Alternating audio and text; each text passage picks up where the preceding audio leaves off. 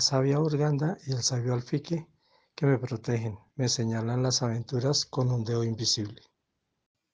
Recitaba Don Quijote, lleno de entusiasmo. La sabia hurgada, o como se llame. Decía Sancho.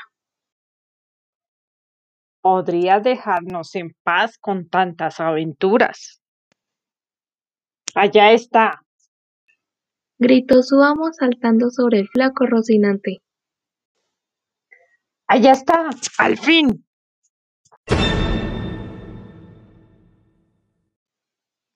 Sancho, como de costumbre, se pegó un gran susto, aunque no veía nada en diez cuadras a la redonda. ¿Y nos está esperando Sancho? Prepara sus velas para partir. ¿Quién nos espera y prepara las velas?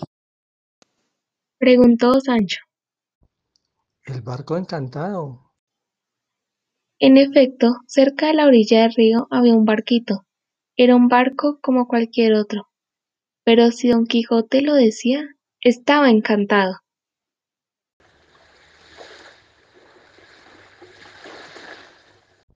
Seguramente. Decía don Quijote. La sabia Urganda me lo envía para que libere a alguna princesa prisionera en medio del mar. ¿Y qué tenemos que hacer? Protestó Sancho que no sabía nadar y por lo tanto no quería vérselas con el agua. Debemos subir y partir a la deriva. Sentenció Don Quijote. Y con Urganda o sin Urganda se lanzaron a la deriva, dejando al burrito regalón y al hambriento Rocinante solos en la orilla. ¿Qué es esto de ir a la deriva? Preguntó Sancho, ya que se sentía totalmente mareado y muy triste. Hacer lo que yo quiera. Canturreó el barquito balanceándose suavemente. Así es que el barquito tenía piedra libre para ir donde se le antojara, y lo hizo. Se balanzó hacia las cataratas, pero ni Sancho ni Don Quijote sabían nadar. De no haber sido por unos pescadores que andaban por allí y que los salvaron, se hubieran ahogado los dos, pero tuvieron suerte y volvieron a pisar tierra firme, requete mojados y tirando de frío.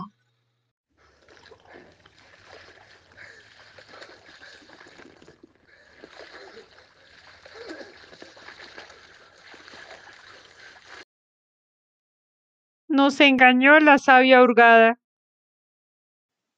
Se quejó Sancho. Urganda, Urganda se llama. No te equivoques, Sancho, y de una vez por todas entiéndeme, que él hace trampas es el mismo de siempre, el envidioso de Frestón, mi eterno enemigo. Pero todo pasó del susto, frío, mojadura y desencanto, y pronto algo nuevo les llamó la atención. Era un cartelito que decía Hoy en el Teatro del Señor Pedro, los títeres representarán un gran drama.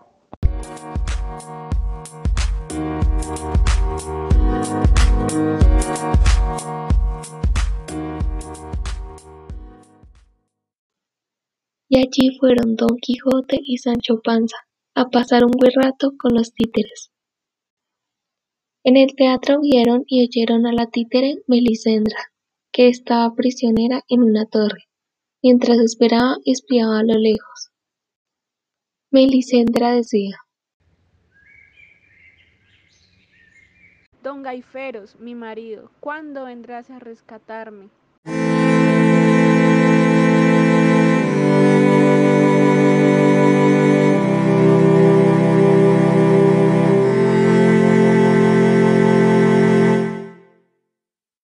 Aquí estoy, inolvidable Melisendra. Clamó una voz desde el fondo del escenario. Y apareció don Gaifero sobre un caballito de madera con cola de paja.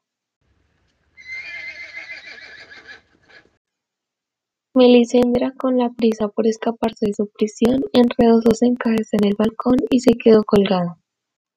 Sancho se reía muchísimo, pero don Quijote, olvidándose de que estaba en el teatro del señor Pedro y recordando que una ley de caballería le ordenaba ayudar a la gente que se encontraba en apuros, sea donde sea, desvainó su espada y acudió en auxilio de la desamparada Melisendra.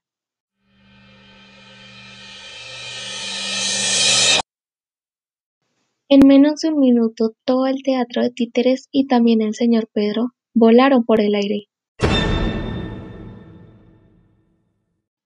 Don Quijote estaba en acción haciendo de las suyas.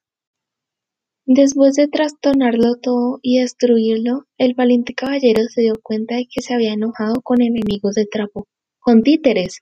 Sancho se rió bastante, pero no mucho, porque tuvo que pagar y reparar los daños causados por su amo.